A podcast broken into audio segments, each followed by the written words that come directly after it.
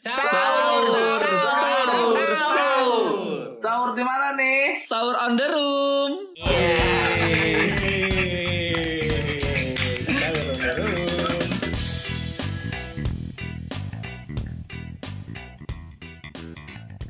Oke, selamat datang di Sahur on the Room. Yo, Mantap. Yoi. Sebelum kita memulai sahur on the room kali ini kedatangan bintang tamu yang sangat luar biasa kan kalau kemarin kan udah ada Bang Jui. Heeh. Yoi, seorang stand up komedian. Ya. Sekarang siapa Sekarang Len? ada siapa tuh? Ada eh, pekerja di dunia personal branding dan digital marketing sekaligus Tadi. seorang rapper. Kita sambut Lingga Wastu. Wey, Selamat datang saya. Eh, Keren banget saya emang.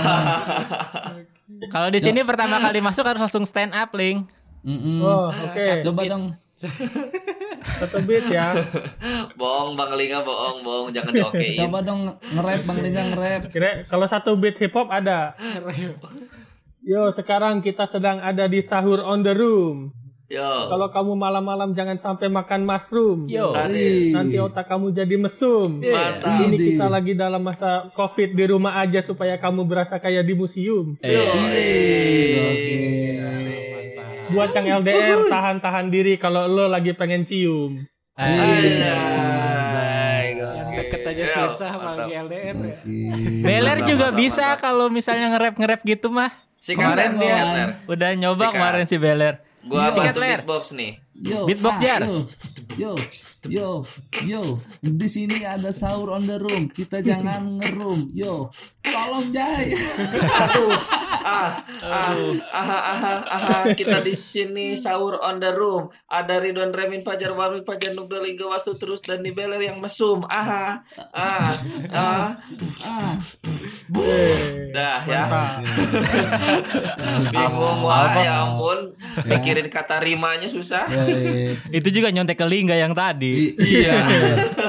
Oke, teman-teman semua sebelum sebelum kita bahas topik yang menarik ini, ada baiknya kita memperkenalkan bintang tamu yang satu ini. Bang Iya. Lingga ini adalah salah satu komika senior di Stand Up Indo Bogor Mm-mm. dan beliau juga kerja di salah satu perusahaan yang ada di Jakarta, bergerak di bidang eh, digital marketing. Benar Bang Lingga? Langsung Ya, Ya. digital marketing, e-commerce juga sih. E-commerce juga. Dan beliau Kan ini jualan buku online. Oke, Yoi. dan beliau ini adalah seorang rapper. Nah, ada ada albumnya namanya ini apa? Ego Rap. Apa sih, Bang? Lupa ya gua. mental trip. Five steps. Mental Trip. Bukan. Mental Trip. Itu judul judul rag- nama proyeknya Mental Trip, Hmm. judul lagunya Ego Trip. Oh iya. Nanti di bulan Juni gua mau rilis album judulnya Five Step to Perfection. Oke. Ngerti nggak Lima Lima langkah jebakan. untuk sempurna. Gitu. Hmm. Menuju kesempurnaan. Wis. Gitu. Empat sehat, lima sempurna. Mantap. Oh. Gua- Jadi nanti ngomongin susu ya? Bang, Eh, Iya, sayur, susu, daging.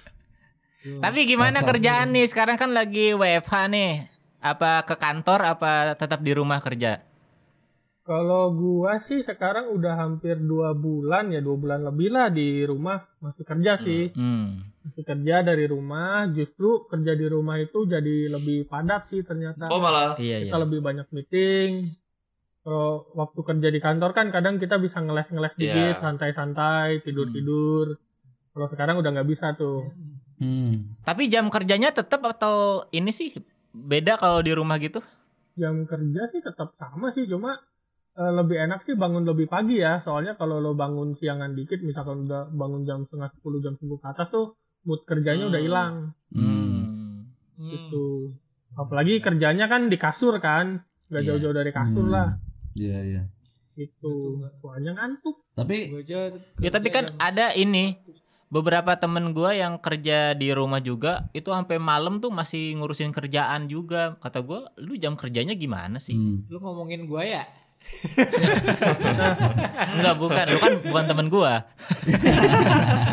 Bener sih, jadi kalau pas di awal-awal di minggu pertama sampai minggu kedua tuh kan masih beradaptasi dengan gimana sih cara work from home tuh. Mm-mm. Nah, memang kalau dari gua sama beberapa temen kadang ya kita beres kerja jam 8, jam 10 malam, kadang Mm-mm. jam 12. Hmm. Tapi dari pagi tuh ya meeting-meetingnya ya. Iya, tapi tetap ada istirahatnya dikit sih, kayak dua jam lah istirahat. Ntar Hmm. lanjut lagi malam.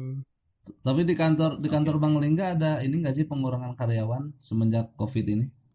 Pengurangan karyawan sih nggak ada setahu gua, tapi untuk kayak pemotongan gaji itu ada karena memang eh, itu kebijakan dari perusahaannya lah. Oh, gitu.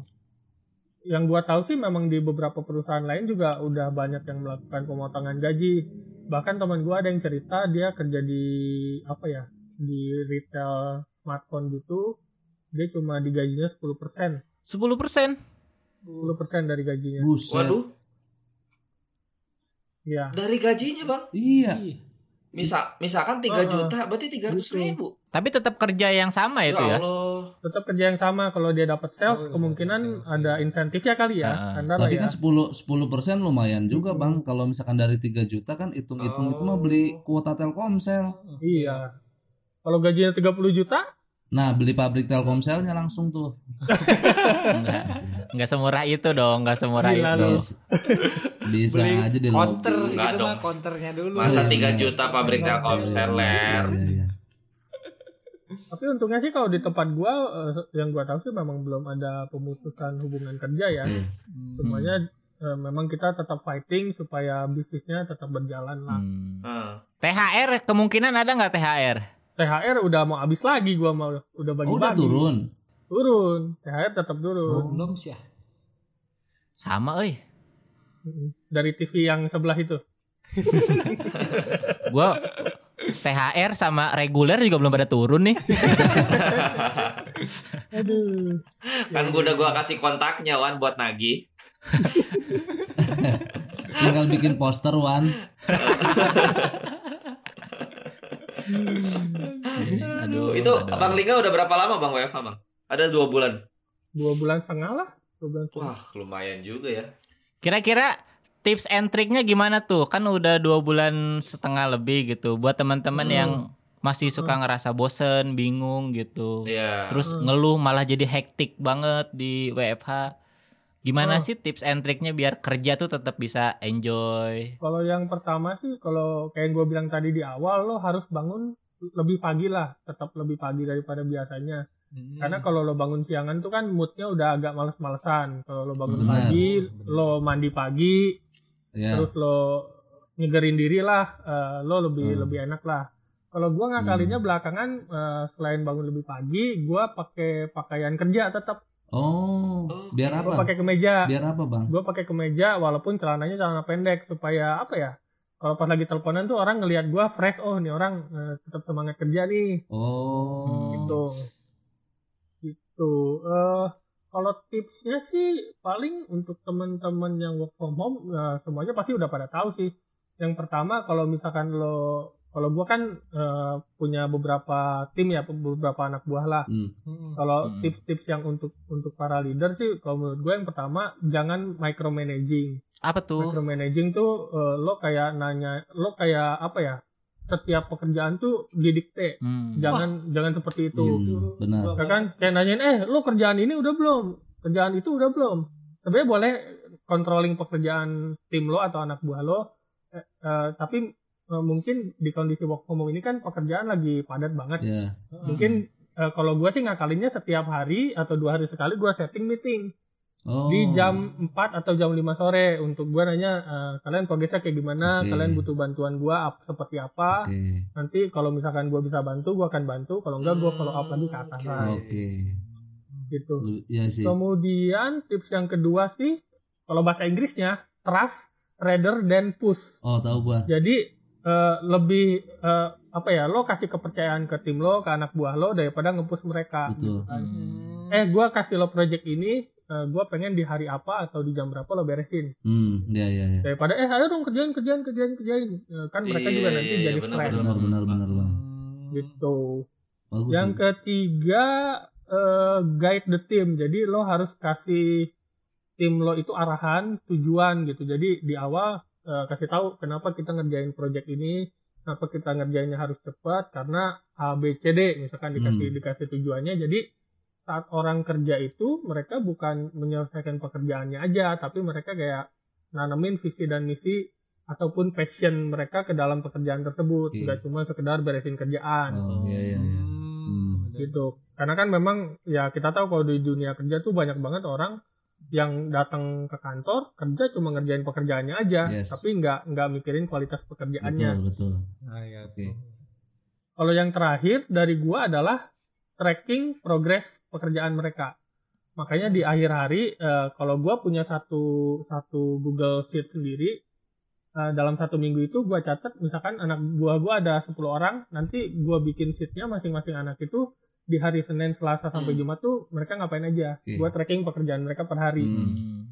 dan di hari Jumat gua baca-baca evaluasi kalau misalkan ada yang overload biasanya gua coba ajak ngobrol mereka sih Hmm. apa yang bisa gua bantu atau uh, gua bisa bantu ngurangin load pekerjaannya. Oh. Oh iya. Sejauh ini udah aman berarti ya itu diterapkan di perusahaan lu ya? Eh, aman banget aman banget Hmm, iya, iya. Tapi ada ada ada halangannya nggak bang? Kayak misalkan lu memberikan kepercayaan bahwa ini orang kayaknya ngeberesin deadline-nya sekian selesai. Ternyata faktanya dia tidak mengerjakan sesuai yang lu rencanakan. Ada Gitu. Hmm, ada juga sih sebenarnya eh, itu terjadi bukan karena dia eh, nggak mengerjakan proyeknya tapi karena ada beberapa proyek yang numpuk dikerjain bareng oh. Jadi kadang gue Hmm. memang harus backupin pekerjaannya dia. Hmm. Kalau di kita kan pekerjaannya tuh lebih ke kolaboratif ya. Iya, iya. Jadi eh, kita kerjanya itu pakai Google Google Sheet gitu. Jadi Oke. kita ngerjain ngerjain satu file bareng-bareng Oh, secara online. Rembukan ya ya, ya gue tahu.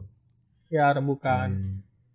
Nah itu bang, kalau yang tracking tadi, yang tracking dari Senin sampai Jumat tuh, itu mereka harus laporan tiap hari apa per jam? Eh, kalau di bawah gua kan gua punya dua lead lagi. Hmm. Heeh. Jadi satu lead sosmed, satu lead konten. Hmm. Eh, gua minta anak-anak buahnya laporan ke lead-leadnya.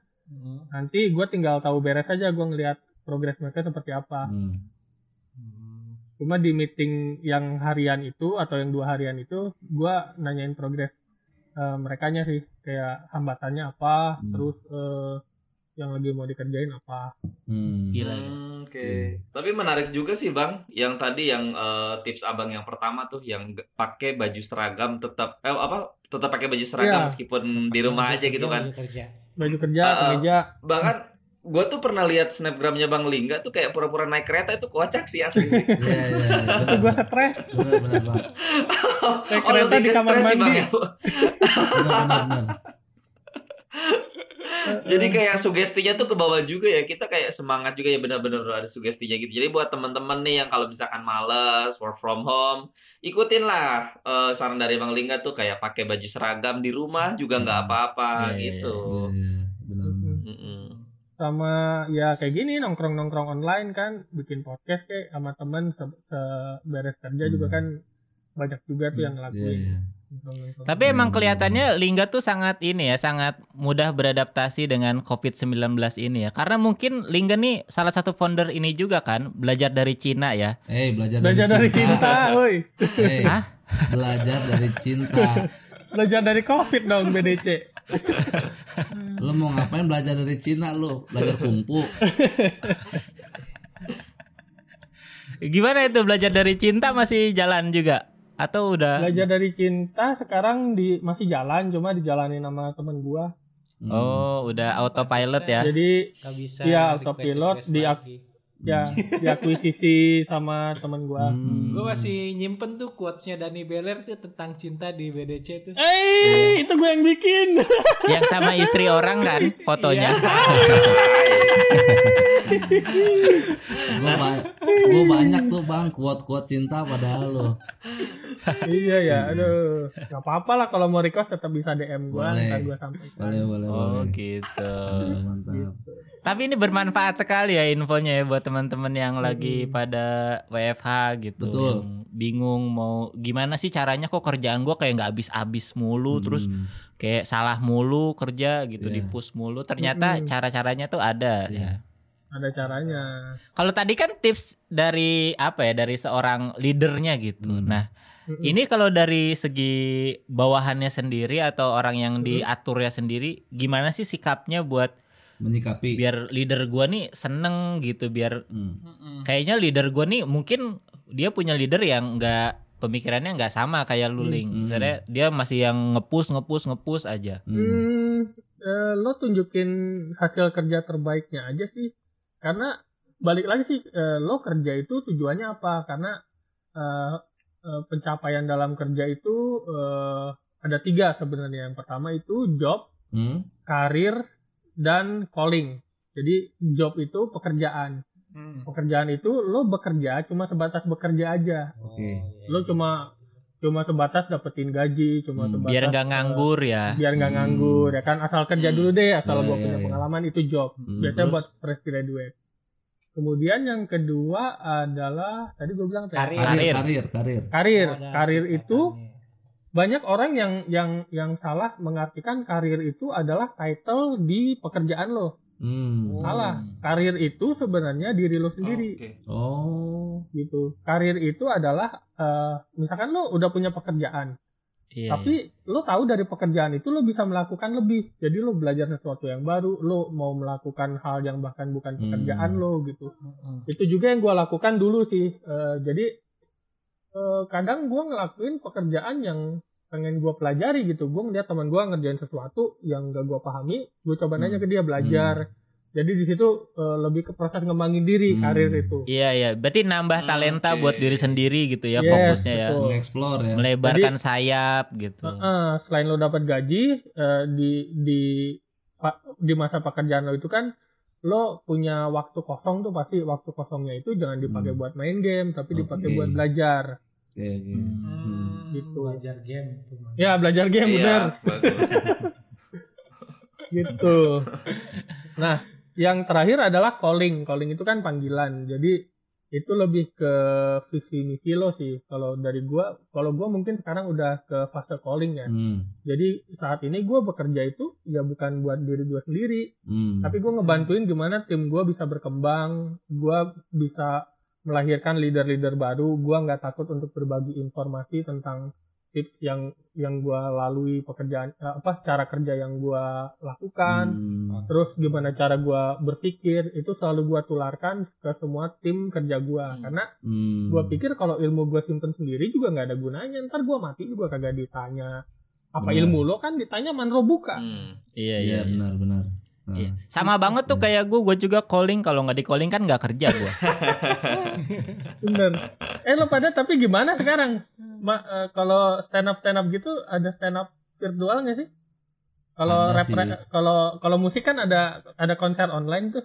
Mm-mm. Sebenarnya kalau gue sih penawarannya ada, cuman sejauh ini belum ada yang gue terima. Hmm. Biasa kan sombong. Eh, Enggak soalnya gue bingung mau nentuin harganya berapa, Ling. Oh iya bener. hmm. Iya enggak? Bener, bener. Kalau kita off air kan kita bisa naker, misalnya daerahnya jauh apa enggak gitu. Hmm. Terus kayak ketemunya audiensnya siapa? Apa anak sekolah, Hmm. anak kuliah, bapak-bapak Betul. gitu. Betul. Terus kalau brand pun kita tahu acaranya sebesar apa. Kita bisa Hmm. naker di situ kan. Iya. Tapi kalau stand up oh. on- online tuh bingung kita dari Nah, mana hitungannya. karena Yang ada materi online- kita hilang. Nah karena ini online hitungannya on air aja. Kecil dong. Iya. Kecil ya. Kecil. Udah gitu lama bayarnya Iya dong. Iya. Aduh ya Iya, juga. iya. Gua tuh ada juga tuh yang nawarin stand up, yang nawarin stand up virtual gitu tuh ada. Udah gua kasih tuh harganya kan. Eh dianya malah nggak ngabarin balik, Wak. Hmm. Langsung ngabarin gua kayaknya tuh. Eh itu bisa jadi. Apa lu nggak dikabarin balik lumayan karma buat dia. Halo. Gue terakhir ketemu Ridwan Remin teh pas gue jadi pembicara di universitas. Oh, yang acara ya, itu. Pak? Ini mercubuana. Hmm. Iya mercubuana. Mercubuana. iya, iya, iya. Seneng sih ya gue bisa se sepanggung sama Remin. Luar biasa. Tapi kan nggak nggak bareng, beda lu dulu abis Gak lu bareng beda lah. lu tampil Kan gue secara secara karir lebih tinggi. iya. Oh Cuman iya. secara oke. stand up lo lebih lucu. Iya, iya benar. Benar benar benar. Iya iya iya. Iya, kita ketemu waktu itu sama Mbak Arga juga ya ada. ya Hmm. Mbak Arga keren. Keren. Hmm. Iya iya benar. Oh itu baru-baru ini kalian ketemunya? Tahun ini ya, Iya. kalau nggak salah Iya. apa tahun kemarin ya? Februari ya Iya pokoknya apa Desember tahun ya? ini lah. Masih Oh. awal-awal tahun. Ya, terus tuh kemarin gue sempat ini, sempat bikin namanya COVID framework untuk marketing. Apa tuh, Apa Bang? tuh? Apa tuh? Jadi singkatan. Biasa Indonesia kan suka bikin singkatan, Betul. logi kita ya. ya. Betul, betul. COVID itu Anda kayaknya- pikir SOTR tidak singkatan? Iya, iya bener juga. Iya, iya, iya. Kalian benar, SOTR benar. itu bi- bikin singkatan berapa lama? Iya benar. Sebentar sih. Cepet ya. Jadi gue bikin framework cocok loginya tuh namanya COVID framework. Hmm. C-nya itu adalah crisis. Hmm. Krisis. Jadi dalam eh, untuk pengusaha-pengusaha atau pekerja-pekerja Iya, ini saat krisis ini kita harus eh, cari tahu dulu nih eh, apa sih yang yang krisis ini berpengaruh seperti apa sih ke dalam perusahaan kita. Hmm. Apakah nanti bisa terjadi eh, penurunan Iya. penjualan, pengurangan karyawan dan Hmm. lain-lain itu harus disiapin. Hmm. Kemudian yang kedua itu gue nyebutnya adalah si O-nya itu opportunity. Hmm. Setiap ada krisis pasti akan ada peluang. Iya betul. Gimana cara kita melihat peluang di dunia saat ini gitu. Jadi gua ngambil contohnya adalah banyak perusahaan saat ini, terutama yang perusahaan offline itu kayak retail-retail itu mereka berubah bisnisnya. Mu- Hmm. Mulai berjualan ke online gitu. Hmm. Jadi mau nggak mau mereka harus memasukkan produknya ke marketplace dan e-commerce, ke Hmm. Tokopedia, ke Shopee dan lain-lain. Gimana caranya produk gua bisa terjual di online. Iya. gitu itu kan jadi opportunity kan Hmm. yang tadinya mungkin uh, pimpinan perusahaannya kayak uh, melihat online ini uh, masih masih kuatan jualan offline lah tapi ternyata di kondisi kayak gini nih ini waktunya untuk berubah Hmm. ke Hmm. online gitu Iya kan. iya. Kayak ojek Hmm. pangkalan juga kan sekarang banyak yang pindah ke online. nah Hmm. PUBG online jadi nggak gawe main game we goblok. PUBG online Hmm. Eh. terus yang ketiga fee fee ini value Iya. Value. jadi value ini setelah kita tahu krisis kita ngelihat peluangnya apa Ada kita nilai. bikin ya? value Hmm. nilai nilai nilai perusahaan kita, nilai produk kita, nilai servis kita di pasar tuh seperti apa Hmm. gitu kan? Eh, eh, secara secara marketing biasanya kita akan melakukan eh, marketingnya itu yang soft selling, storytelling. Jadi gimana caranya brand kita bisa tetap relevan dengan kondisi covid? Kayak misalkan Hmm. eh, kantor gua kan jualan buku online. Ya. Eh, cuma eh, gua bikin campaign hashtag eh, baca di rumah. Jadi ngajakin orang untuk ya di rumah lo tetap baca karena banyak informasi dan juga hiburan yang bisa lo dapetin dari membaca buku. Hmm. Oke. Hmm. Iya, iya. Gitu. Mantap. Jadi bikin pasarnya ya, bikin apa ya kebutuhannya ya. Iya, Hmm. pasar kan pasti bisa diciptakan kalau kata si efek rumah kaca. Betul. Iya. Kadang Betul. bisa dibubarkan juga sih kalau lagi Dibubarkan PSBB gini mah. Ah, iya Iya. benar. Kayak kemarin tuh ngumpul-ngumpul buat pembubaran apa? McD, McD. food tuh ya McD kan. Sarina. Iya. Burger King ketawa tuh Burger King. Iya kan dia tutup makanya di Burger King ya. Goblok ya. iya, tetanggaan ya. Hmm. Lanjut lanjut abis Oke. VI. Terus I-nya ini gua sebut Hmm. innovation. Innovation. Jadi lo udah tahu krisisnya, lo udah ngeliat peluangnya, lo udah tahu value perusahaan lo, Iya, lo iya. berinovasi.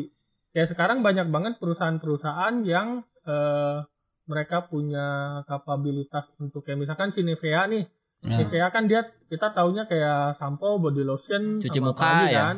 Hmm. Ya. Ternyata dia menciptakan produk hand sanitizer Hmm. tiba-tiba. hmm, betul. Karena memang eh, di perusahaannya itu mungkin mereka botolnya punya, mereka Hmm. kandungan-kandungan yang untuk bikin hand sanitizer ya punya, jadi tinggal diolah sedemikian rupa ya udah jadi deh Hmm. inovasi produk Ya. baru Betul. kan. Yang Hmm. terakhir ini demand. Demand. Oke. Demand Permintaan, adalah permin- permintaan. permintaan. Gimana caranya kita bisa bikin eh, strategi marketing Biar mereka itu butuh ya. eh, biar eh, produk kita bisa relevan dengan audiens, tapi lagi-lagi dengan storytelling.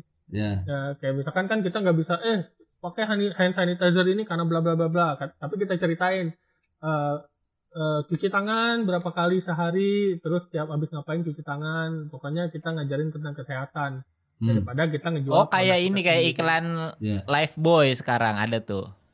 Cuci tangan, Nah, pakai sabun apa aja kan- boleh, tapi pakai Nah. Life Boy bisa. Lifebuoy mah kan dari dulu eh, dari dulu dia udah bikin kampanye cuci tangan kan sekarang baru deh Hmm, pada sadar Iya, Iya. Iya iya. Sama ini juga apa produk Rinso sekarang udah di take down kan dia apa ngampanya ini nih ya berani kotor itu baik. Heeh.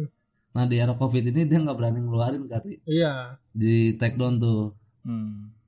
berani kotor itu baik jadi nggak jadi yang tuh. kasihan mah pemain bola sih ya Kenapa? Gak bisa main bola pemain bola Dan bisa main PS. oh iya main PS ya kemarin ada itu ya ada ada kompetisi ya Iya. Iya. Pada main PS sekarang. kompetisi Tapi tuh seru banget singkatannya ya, cocok ya, COVID ya. Nah, kalau 19-nya singkatan apa tuh, Ling? 19-nya gue belum menemukan tuh mungkin dewa ya Oh. Oh. Iya sih. Mungkin Beler punya nih, kayaknya 19-nya apa Ler? Saran buat Bang Linga 19-nya apa tuh? Kalau COVID-nya kan tadi udah dijelasin, krisis, Hmm. opportunity, Hmm. value, innovation, demand. Hmm. Heeh. 19-nya apa, Ler? 19 tuh dari U19 Wan. Woi, Maksudnya? Jadi si U19 ini walaupun Covid tetap bisa berusaha. Tolong dong Jai. Sembilan- Maaf Ler, nggak 19 bisa nolongin. 19 susah loh itu. Kalau 99 masih bisa Asmaul Husna ya kan?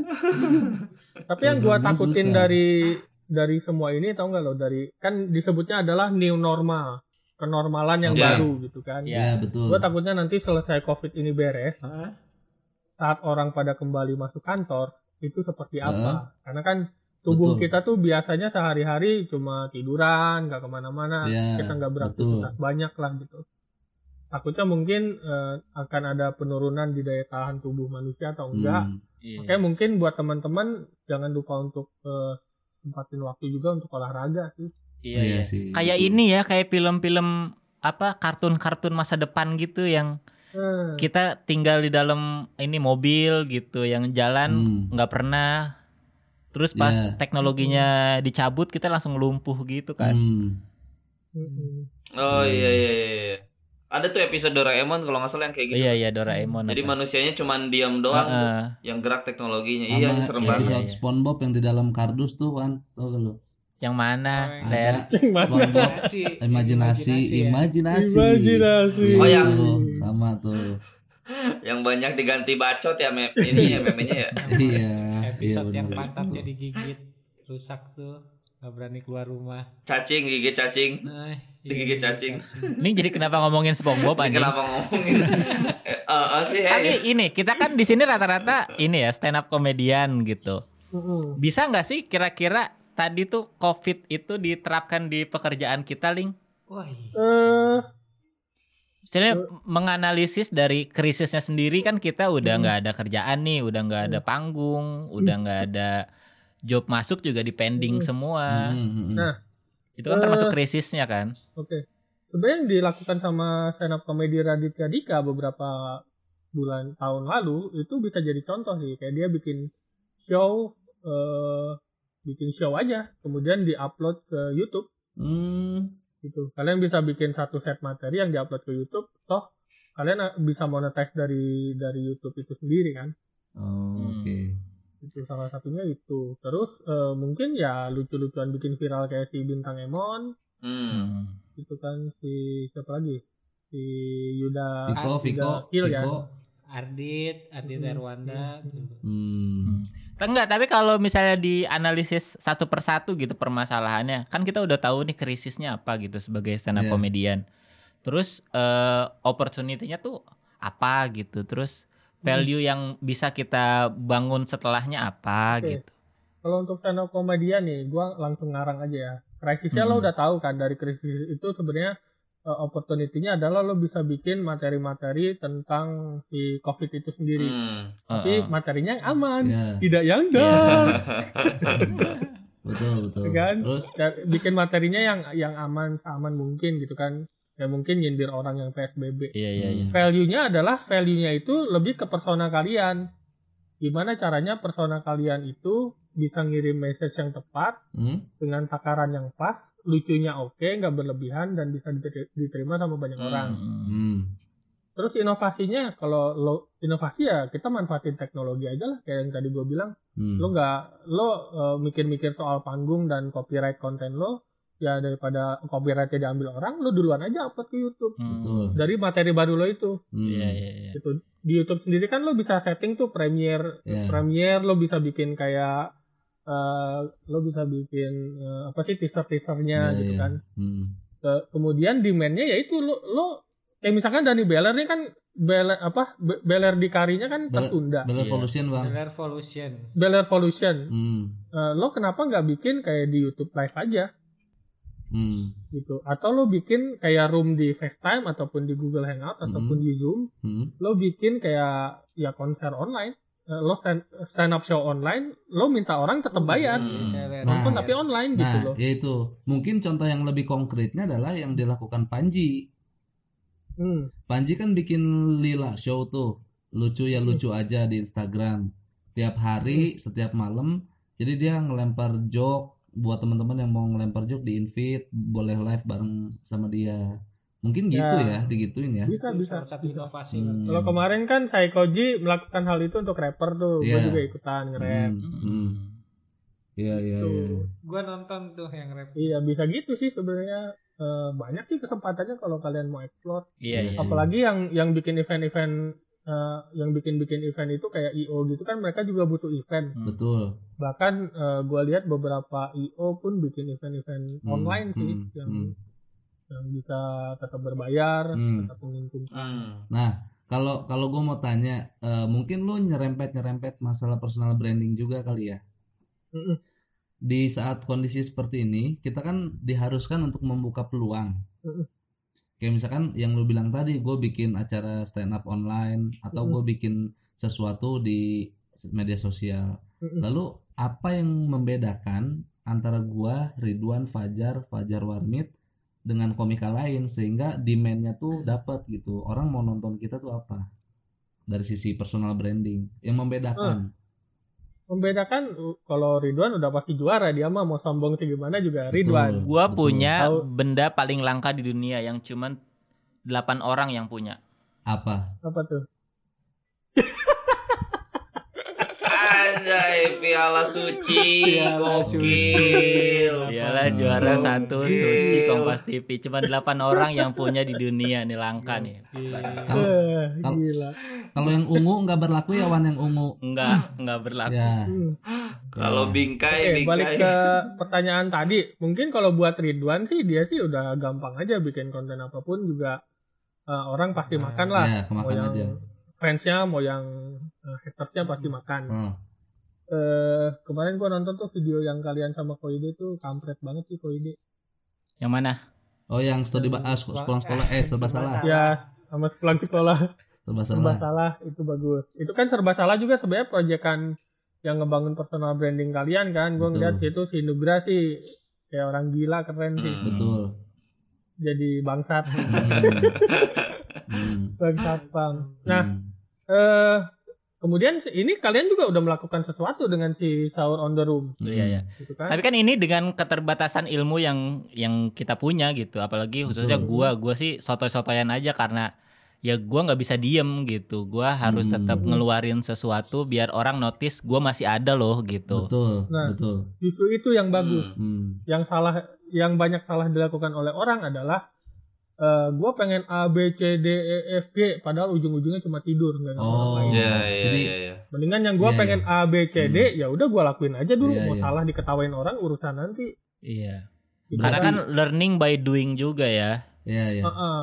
apalagi kan eh, ranking podcast kalian juga sekarang pelan-pelan naik kan Naik. Pelan-pelan naik, pelan-pelan ngilang nih. gitu Berarti ini ya Cuma yang gue pikirin adalah nanti kalau si si Ramadan tiba SOTR ini mau kalian ganti jadi apa Enggak, bubar Ramadan kita. Bikin yang baru Bubar. apa gitu bikin. Bubar. Iya. Lord of the Ring ya LOTR. Sebenarnya ada berita berita baiknya sih ada, cuman gua nggak bisa share sekarang gitu. Ada ada Tapi masuk next nih kayaknya nih. nextnya sih Nah, nextnya sih ada gitu kerjaan, tapi ya nanti nantilah dibahasnya. Iya, iya. Ini- tapi kan ini gitu, menyangkut- jadi niatnya kita cuman pengen nyari kesibukan, akhirnya eh dapat sesuatu yang yang nggak kita duga gitu. ini ini ini usaha kan menyangkut tidak akan mengkhianati hasil. Hmm. ini menyangkut kita, Eh. Wan. Apa kebalik ya? Apa ler? menyangkut kita apa personal? Butuh banget kayaknya nih.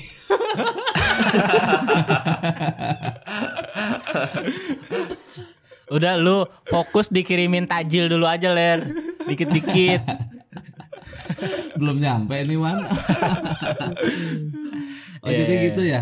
Kalau balik lagi ke yang lu bilang berarti gua nangkepnya adalah eh, sebagus apa pun konsep kalau nggak dilakukan ya tetap konsep gitu ya. Iya. Mm-mm. Kayak dia- Tidak tidak Gue berbuah apa-apa. kemarin justru justru gue seneng si Ridwan kemarin merilis eh, introductionnya di YouTube ya. Mm-mm. Terus dia melepaskan batasan usia, Mm-mm. jadinya ya meledak sih. Meledak Hmm. benar-benar benar. Kenapa yang gua enggak ya bang? Eh, mungkin lu nggak kemarin mana satu. meleje.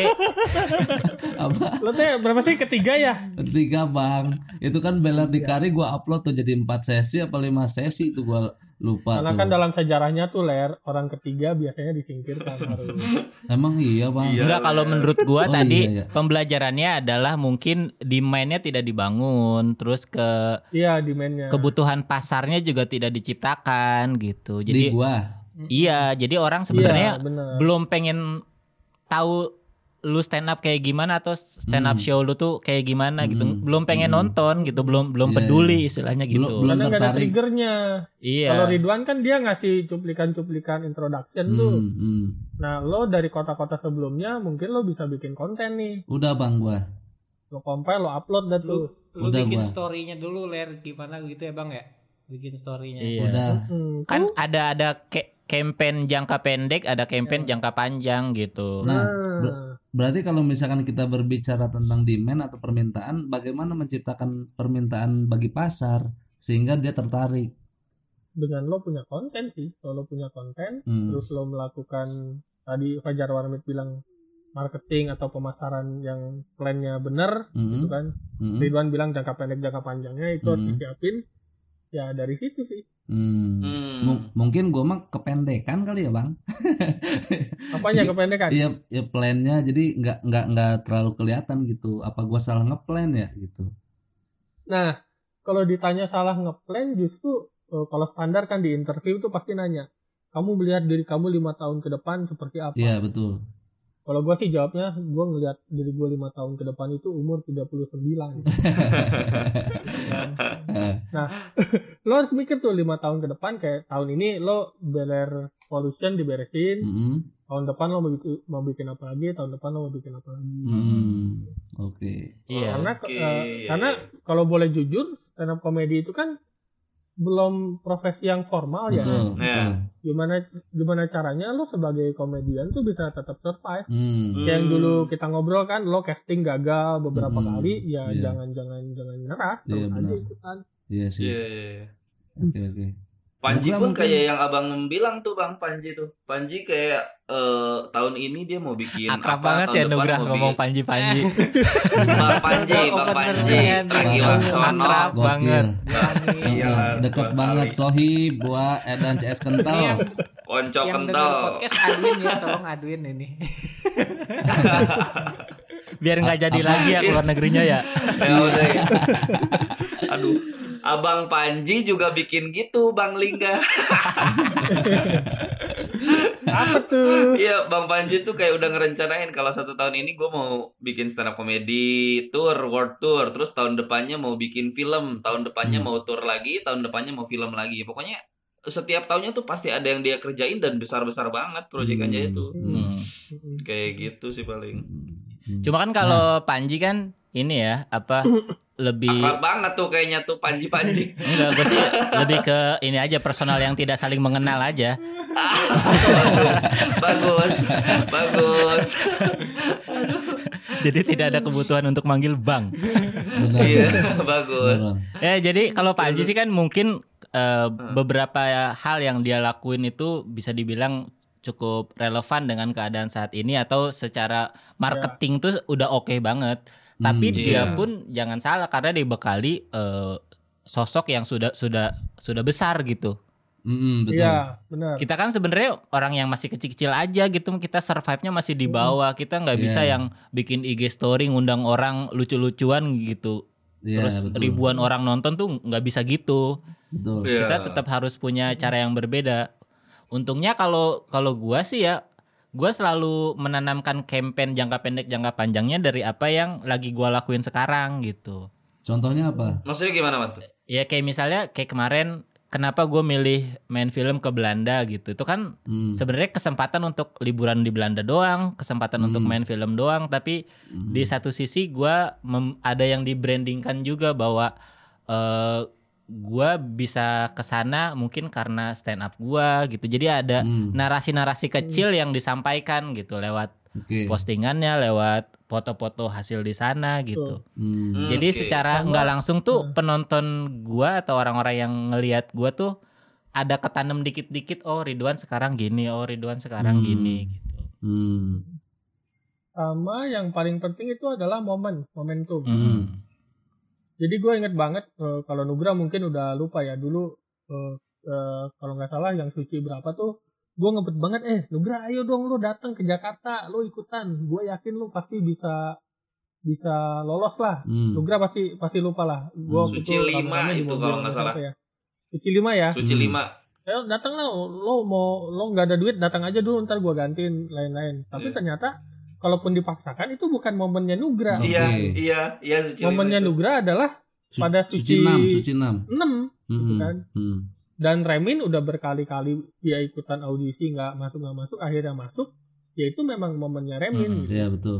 terus eh, ka- sepulang sekolah terus serba salah keluar itu juga masalah momen karena sebenarnya dulu gue udah sempet mikirin konsep ngevlog gitu kan bareng Hmm, Cahyadi hmm. bareng si Agil ba- bareng Yang beberapa orang gitu ya. eh, Hmm. si ya Span Goblok Hmm. si Parmit tau lah Iya. cuman memang itu belum momennya belum ada demandnya tapi Hmm. sekarang kan udah ada demandnya nih Hmm. kalian udah udah pada udah berjalan pada track yang benar gimana Oke. caranya Konsisten. kalian benar-benar konsisten dan memanfaatkan itu sebagai apa ya sebagai kendaraan kalian untuk tetap eksis Hmm, Iya, Oke. iya.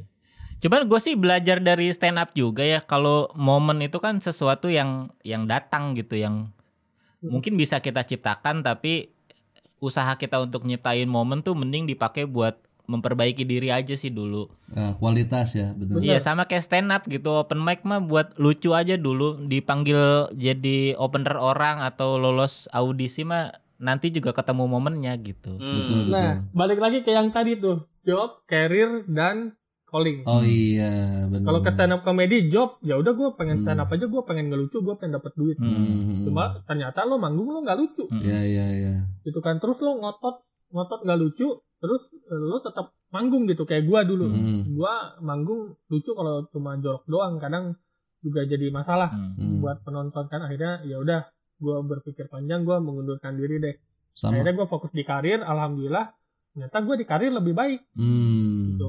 Iya, iya, iya. balik lagi ke ke stand up tadi lo udah memikirkan stand up comedy sebagai pekerjaan Betul. lo gagal harusnya lo mengembangkan Hmm. diri Hmm.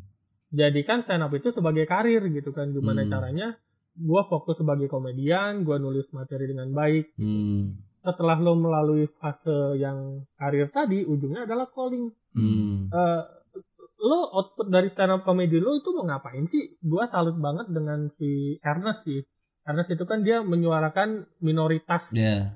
eh, dalam dirinya itu kan tapi men- dia ngeluarin dengan sesuatu yang kadang agresif terkadang eh, halus Hmm. tapi sebenarnya untuk mematahkan stigma tentang etnis tertentu Oke, Hmm. iya. dan dia dia di situ punya calling untuk membela etnisnya Hmm. dan juga memberi edukasi eh Oke. etnis gua kayak gini loh Hmm. Seperti yang kalian pikirkan kadang Hmm. juga gue kesel dengan etnis gua Hmm. kadang ya gue juga harus harus membela etnis gua Iya ya. Iya, iya, iya. Jadi istilahnya calling tuh ya panggilan panggilan jiwa lah ya. Oh, panggilan Iya, gitu kan Kita ada di sini tuh bukan cuma untuk nyari duit, bukan cuma Iya, iya. untuk kerja gitu, tapi ada satu misi yang pengen kita wujudkan gitu dari kerjaan yang lagi kita jalanin gitu kan. Dengan lo bikin tour dan lain-lain Hmm. menurut gua sih itu udah calling ya iya, iya, iya. selain lo selain lo mendapatkan eh, penghasilan dari Hmm. situ Hmm. lo juga menyebarkan kebaikan lewat materi-materi lo menyebarkan tawa gitu kan menghibur orang Berarti itu tuh yang apa? Job karir dan apa tadi Calling. Bang? calling Calling itu sama kayak ini ya, kerja keras, kerja cer- kerja cerdas, kerja ikhlas ya. iya betul Sama kan? dan ujungnya benar kata Remin tadi ujungnya ya calling ya di calling dapat Ini callingan siapa tuh Ler? Hmm. Kata-katanya. Dari ba- dari Bang Rifki kalau nggak salah. Dari Bang Rifki. Jadi itu gue bisa kayak gini juga salah satunya karena Rifki Mulyadi Gusti Iya. Sama. co-founder stand up Bogor benar. Mhm. Benar tapi poinnya benar ya yang dia lakukan adalah kerja kerasnya dulu. Nanti kalau udah kerja keras baru kerja cerdas, habis itu baru kerja ikhlas. Mungkin Remin udah di tahap kerja cerdas karena dia nggak pernah ikhlas tau gue ya awalnya. kalau kerja ya. gitu di, di, di, di sini sama nih. gue mau cerita sedikit sih eh, tentang al- sa- beberapa alasan gue kenapa gue akhirnya bikin pengumuman panjang di grup stand up comedy Bogor Oh, iya. dan gue berhenti gitu kan Hmm. jadi Itu masih gua Sebenarnya save kayak kata-katanya. itu udah obrolan 2-3 tahun sih dengan Beliau. eh, Rifki ya Hmm.